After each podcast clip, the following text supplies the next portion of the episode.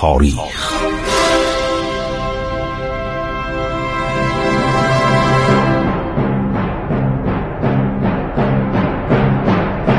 کاری از گروه جوان و اندیشه رادیو جوان.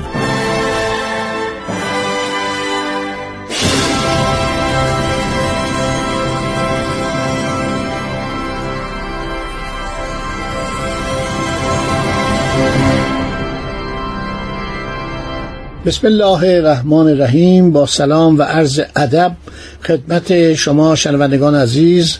دوستان گرامی من خسرو معتزد هستم. برنامه عبور از تاریخ را ادامه میدم. گفتم که هرکلیوس ناچار شد علیه ایران با پادشاه خزران که همیشه دشمن ایران بودن. عرض شود که متحد بشه. و خودش در ماه مارس سال 623 از طریق دریای سیاه با پنج هزار سپاهی به بندر ترابوزان و از آنجا به لازیکا آمد یعنی به قفقاز. در اینجا لشکریان رومی که در آسیا بودن به او میپیوندن متحدان وی با عده زیادی لشکر با تعداد زیادی از لشکریان به او ملحق میشن. عده سپاهیان هرکلیوس به 120 هزار نفر می‌رسه. خیلی زیاد اون موقع. البته ما در ابتدای جنگ های ایران و روم ارتش ایران در یک مثلا جبهه صد هزار نفر سرباز میفرستاد. اینا به مرور از بین میرن. یا کشته میشن یا بر اثر بیماری. تا اون موقع خیلی در عرض شود بیزانس یعنی ترکیه امروز خیلی جاری می‌شد. تا اون در قرن 19 هم, هم عرض در ترکیه بوده. خیلی از اوقات شهر استانبول در معرض تا اون قرار می‌گرفت. تو سفرنامه های ایرانی اگر بخونید همش میترسن. میگن ما وارد استانبول شدیم تا اون داره میاد و باید فرار کنیم. اغلب این سفرنامه مثلا میزا مصطفی هر شود افشار نوشته. میزا ابوالحسن گرمرودی نوشته میزا عبدالفتا که همراه سفیر ایران آجودان باشی به اروپا رفته از طریق استانبول از تا اون خیلی ناله کرده. این تا اون خیلی از سربازای ما رو می‌کشه خیلی وبا به این سربازا لطمه وارد میشه. کم کم دیگه ارتش میره به روی انقراض. بعد سربازا بعضی هم فرار می‌کردن. شما فکر کنید یک سربازی مثلا 22 سال دور از وطن خودش هست و خب بهشون اثر میگه اینا اغلب هم سربازان روستایی بودن و خسرو پرویز دستور می‌داد. یعنی آقا ما می‌خوایم بگیریم ایتالیا رو می‌خوایم بریم بگیریم. شبه جزیره عرض شود که خود ایتالیا رو من می‌خوام لشکر کشی کنم روم قدیم رو بگیرم. از این دستورات عجیب و غریب می‌داد. خیلی هم خوشحال بود. البته بر او حرجی نبود. برای اینکه اردشیر گفت بود ما باید تمام متصرفات داریوشو که جد بزرگ ساسانیان هستش ادعا می‌کرد ما از اولاد داریوش هستیم. بنابراین میگو این وصیت اردشیر بوده که ما بتونیم سرزمین های هخامنشی رو پس بگیریم. جنگ اتفاق میفته وقتی به ارمنستان میاد خسرو پرویز ناچار میشه با چهل هزار تن سرباز خودش به آذربایجان بیاد. خسرو پرویز خب فرمانده خوبی نیستش. شما که در جنگای قبل ما گفتیم که از بهرام چوبین شکست می‌خورد. این سپاهیانی که در تحت فرمان شروراز و شاهین که متفوا بود یعنی دیگه مرده بود در تحت فرمان شروراز و شاهین متفوا بودن هر یک اینا رو جداگانه به جستجوی قیصر فرستاد که برن سپاه قیصر رو پیدا کنن. کجاست؟ توجه می‌کنید؟ قیصر با چالاکی بر آنها پیشی گرفت. هرکلیوس از ارمنستان به آذربایجان پیشروی کرد. خیلی خطرناک ها فکر آذربایجان اصلا هیچ وقت فکر نمی‌کردن که هرکلیوس در حال شکست در حال بدبختی در حال فرستادن شود اموال خودش و ثروت خزانه طلای روم به کارتاژ پاش رسیده باشه به آذربایجان. میره به طرف شهر شیز. پیشقراولان لشکرش که از اعراب بودن عربی بودن که در خدمت عرض شود که امپراتوری روم بودن. عرض کردم که فیلارشی داشت روم. فرمان روایی داشت که بر سرزمین های عربیا فرمان روایی می‌کرد. قبل از رسیدن قیصر به قتل و قارت پرداختند. شاهنشاه به جایی که در برابر لشکریان امپراتور ایستادگی کنه با شتاب فرار کرد. رفت به سوی جنوب و از نایه اردلان گذشت به کوهی زاگرس رسید. هرکلیوس نتونست به خسرو برسه. برگشت رفت تو خاک عراق. به بین النهرین رفت زمستان و در بین النهرین یعنی در قسمت خاک عراق شود گذران شمال عراق گذران. در سال 623 دوباره به محض اینکه وضع مساعد شد هرکلیوس به شهر کنزک در آذربایجان حمله کرد و آن شهر را به آتش کشید. و ویران کرد. در آنجا به هر آبادی و دهی که می رسید آن را با خاک یکسان می کرد حالا امپراتور روم خودشو در رول یک به اصطلاح مجاهد مذهبی جا می‌زنه و همه هم در حال انتقام جویند یعنی کشتار فجی سپاهیان رومی از ایرانیان می‌کنن تمام مراکز مذهبی ایران رو عرض شود که با آتش می‌کشن ویران می‌کنن باز در زمستان میره به آلبانی. آلبانی کجاست؟ یعنی اران. یعنی همین جایی که الان بهش میگن آذربایجان باکو. میره اونجا. پنجاه هزار اسیر به دستش میفتن ببینید یه امپراتور عرض شود زرنگ و سیاس موفق میشه از یک شاهنشاه بد یک پادشاهی که بیلیاقته و جنگ رو نمی‌دونه. سرداران خودش رو اذیت می‌کنه دستور قتل اینا رو میده توته علی اینا می‌کنه و به جنازه یکی که مومیایی شده بی می‌کنه. این امپراتور موفق میشه پنجاه هزار اسیر از سربازای ایرانی بگیره. فکر کنید یه ارتشی که رفته کم کم یک کشور به اون عظمت ترکیه بیزانس با چه قسمت های اطرافش بعد با فلسطین با سوریه با مصر همه رو گرفته شاید واقعا در اون زمان یه ارتش 500 هزار نفری 700 هزار نفری رفته بود. چون اینا خودشون شامل چهار ارتش می‌شد. هر کدوم به جای مختلف. حالا ایرانیا شکست می‌خورن و پنجاه هزار اسیر گرفته میشه. امپراتور میگه خب من از دادن جا و خوراک در فصل زمستان به اینها ناتوانم. انسانیتی به خرج به اینها رو آزاد می‌کنه. میگه آه من شما رو آزاد می‌کنم من نه شما رو می‌کشم نه به اسیری می‌برم. شما برید به سرزمین های خودتون به شرط که دیگه با من نجنگید.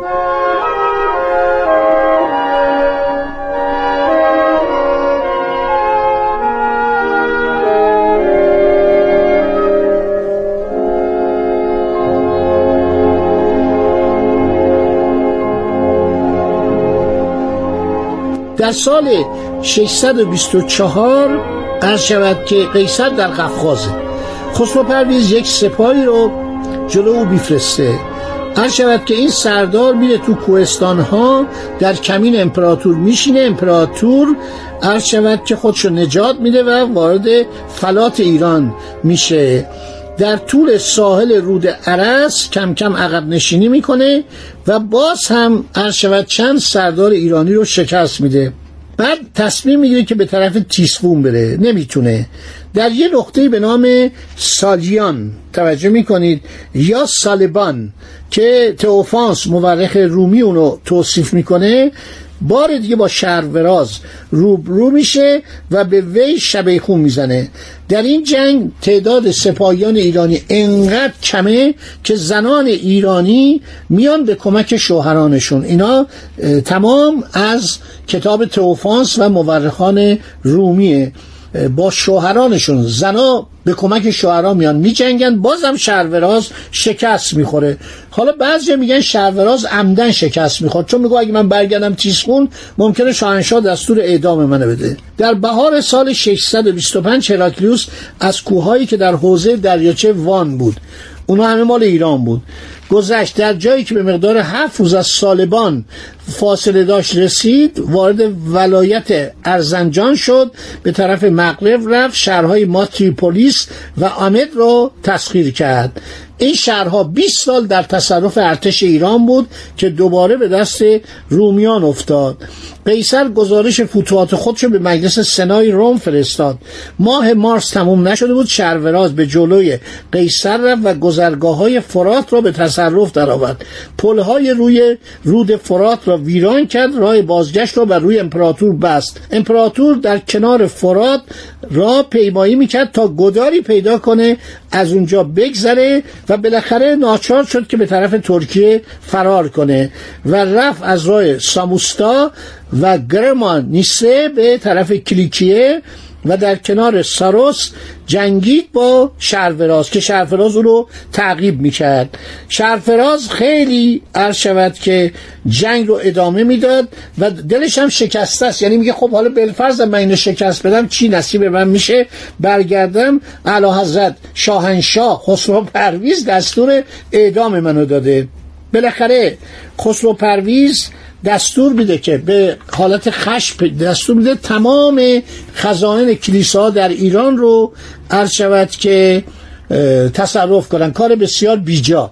خسرو پرویز با آوارها متحد میشه. آوارها دشمن رومی ها بودن. مثل خزران که دشمن ایرانی ها بودن. سپاهیان خودشو به دو قسمت تقسیم می‌کنه. قسمتی رو برای جلوگیری از پیشرفت های قیصر در آسیای صغیر می‌گذاره. دسته دیگری رو به کمک آوارها میفرسته. و بعدم چند گروه بیشن دسته به سپه سالاری برادر قیصر تئودور به مقابل سرداران ایران میاد. در اینجا یک نکته توجه رو جلب می‌کنه. احتمالا شاهین مردنش و بیاعتنایی که خسرو پرویز به جنازه مومیاییش کرد بعد از این مراحل. من کمی زودتر گفتم در حالی که در تواریخ نوشتن که بعد از شکست آخری که شاهین می‌خوره و نمی‌تونه به اصطلاح شهر تفلیس رو بگیره پادشاه خزران که اسمش جبو خاقان بود می جنگه با سپاه ایران و شاهین در این جنگ شکست می‌خوره. و اینه که شاهین در برابر قیصر شکست می‌خوره و شهر تفلیس آزاد میشه. قیصر هم دختر خودش وعده میده که به جبو خاقان بده. و این واقع نش مومیایی که مورد بی احترامی خسرو پرویز قرار می‌گیره بعد از این وقایع سال 626 در شمال قسطنطنیه قبایل آوار، اسلاو، بلغار و کیپیتا که متحد ایران بودن از گذرگاه های مختلف به دشت تراکیه حمله آورده بودن اینا میان عرض شود که به نزدیک قسطنطنیه. ولی قایقای اینا دوچار همون سرنوشت قایقای ایرانی میشه کشتی اینا. با آتش یونانی اینا رو نابود می‌کنن و اینا برج آورده بودن. در ساحل برج میذاشتن که شهر رو سنگباران کنن. رومیا اینا رو میسوزوندن با منجنیقای آتش بیز خودشون. متفقان ایرانی ایشان هم که در این طرف بسفور بودن به واسطه نداشتن نیروی دریایی چون همه نیروی دریاییشون در آتش یونانی سوخته بود. دوباره هراکلیوس در سال 627 از لازیکا به ارمنستان آذربایجان حمله می‌کنه. بی هیچ مانع و راده در داخل ایران بنای پیشرفت می‌ذاره. از کوهای زاگروس میگذره به ایالت آشور یعنی در عراق. در شمال عراق وارد میشه. و به طرف دستگرد می‌خواد بره پایتخت تابستانی خسرو پرویز رو بگیره. دیگه خسرو پرویز کاری نمی‌تونه بکنه. هراکلیوس در نایه زاب در رود زاب وامیسته در اونجا منتظر ایرانیا خوب می جنگن رازاتاس یک سردار ایرانیه. در دوازدهم سپتامبر سال 627 جنگ آغاز میشه تا یک ساعت به زور متاسفانه رازاتاس کشته میشه فرمانده کشته میشن ارتش متفرق میشه و دیگه روزهای آخر زندگی و سلطنت عرض شود که خسرو پرویز فرا می‌رسه. هرکلیوس پس از تسخیر نینوا از رود زاب میگذره از طریق آدیابون میره به طرف زاب کوچک و میره به طرف نزدیک های عرض شود که خاک اصلی ایران یعنی می‌خواد به تیسفون برسه. شرورازو که این همه خسرو پرویز باش بدی کرده بود شاهنشاه ازارش می‌کنه بیا از پایتخت دفاع کن. نمی‌تونه. برنامه بعدی تمام میشه ماجرای خسرو پرویز و اعدام او به وسیله پسرش شیلویه پس از کودتای نظامیان. خدا نگهدار شما از آن روز خوشی رو داشته باشید.